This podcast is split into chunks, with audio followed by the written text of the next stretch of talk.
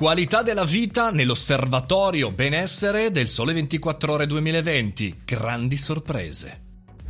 Buongiorno e bentornati al caffettino, sono Mario Moroni e anche oggi sono qui alle 7.30 per parlare di attività, tematiche e strumenti che ci possono essere utili nella vita di tutti i giorni. Oggi parliamo di un report, di un report del Sole 24 Ore che come ogni anno mette la classifica delle città, dei luoghi in funzione del nostro eh, benessere. Bene, la qualità della vita cambia, chiaramente era abbastanza scontato in un anno, questo 2020, in cui Covid Covid, eh, modificazioni della nostra vita e degli spostamenti riguardano anche tanto le nostre città. Salgono le medio-piccole e scendono, cadono drammaticamente le grandi città. Un po' questo è un fenomeno che gli osservatori eh, degli ultimi anni stavano già eh, studiando perché, perché le grandi città traggono ma sono anche molto competitive dall'altra parte non ci si aspettava che questo fosse diciamo così il periodo della popolazione nelle piccole città anzi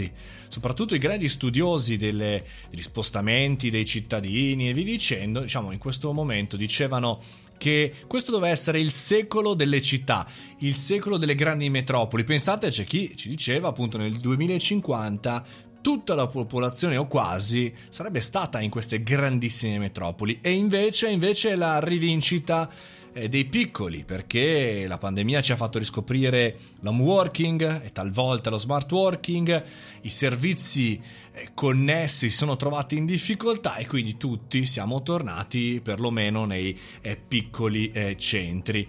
Vado a dire eh, che comunque io sono in un piccolo centro vicino a una grande città, Milano, che è sempre stata un magnete che però si è smagnetizzato con un anno di stand-by ha avuto fondamentalmente il cambio di tutto. E quindi l'altra domanda è: in queste grandi città i grattacieli, le grandi opere, come dire, rimarranno? Queste domande chiaramente si riflettono su una serie di fattori che sono stati valutati in questo osservatorio: la ricchezza e consumi, ambiente e servizi, giustizia e sicurezza, affari e lavoro e demografia e società e anche cultura e tempo libero. Ogni città è alimentata e analizzata da queste situazioni. Andate andatevelo a vedere per la vostra città e anche per la vostra provincia. È interessante farci quelle domande che ci dicevamo prima in un'ottica nostra casalinga.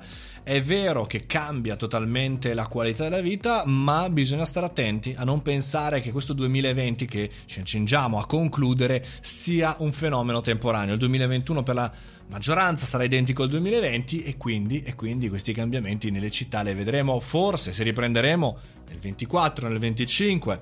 Insomma, andatevelo a vedere e fatevi anche voi delle domande. Da noi per il nostro osservatorio degli imprenditori è necessario capire quali sono i servizi e prodotti che verranno venduti e in che maniera, con che delivery, con che go to market direbbero quelli bravi. Come si va sul mercato in città che cambiano totalmente i propri servizi e i propri valori?